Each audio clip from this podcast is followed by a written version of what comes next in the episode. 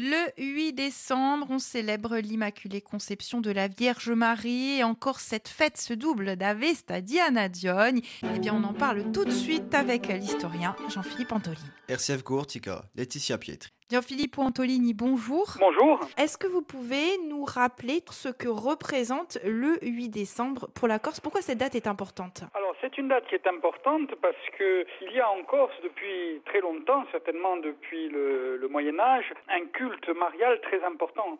C'est-à-dire que les Corses fêtent Marie et d'ailleurs les grandes cathédrales que nous avons du Moyen Âge, que ce soit la Canoniga sur la commune de Luciana, que ce soit encore à Saint-Florent dans le Nebiu, nous avons des cathédrales qui sont dédié à Santa Maria, Santa Maria Assunta, enfin Santa Maria en tout cas. Et donc, euh, lors du début des révolutions de Corse, en 1735, les Corses ont décidé euh, de euh, se placer sous la protection de la Vierge Marie. Les Corses eux-mêmes aujourd'hui ne le savent pas, mais la Vierge Marie n'est pas patronne de la Corse, elle est protectrice de la Corse. La patronne, c'est Santa Dioda. Donc, ils décident au moment de ce début des révolutions de déclarer une indépendance qui ne sera pas dans les faits mis en pratique. Ils décident de jeter les bases d'une constitution et de déclarer cette indépendance.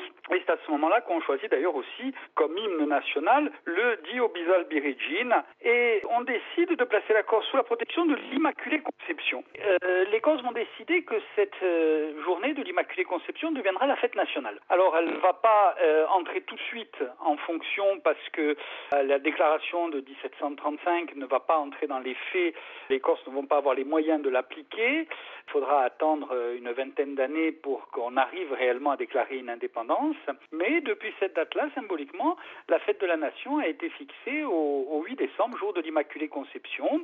Fil des siècles, cette date est restée. On imagine qu'avec l'histoire, elle n'a pas tout le temps été fêtée. N'a pas tout le temps été fêtée. D'ailleurs, euh, euh, elle n'a pas beaucoup été fêtée. Elle a été fêtée euh, très certainement. On a des textes qui la prouvent, qui le prouvent. Elle a été. On en a parlé à l'époque de l'indépendance. Après, lorsqu'on est devenu français, elle est tombée en, désuétude. Elle a été fêtée plus religieusement qu'en tant que fête de la nation.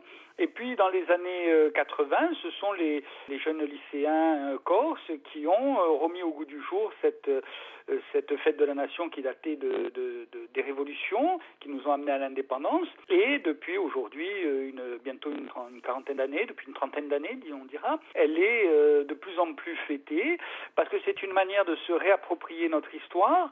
C'est une manière aussi de rappeler nos origines. Nous sommes une terre de, de chrétienté et c'est une manière de nous rappeler que nous sommes un peuple qui a sa propre histoire, ses propres fêtes, ses propres dates.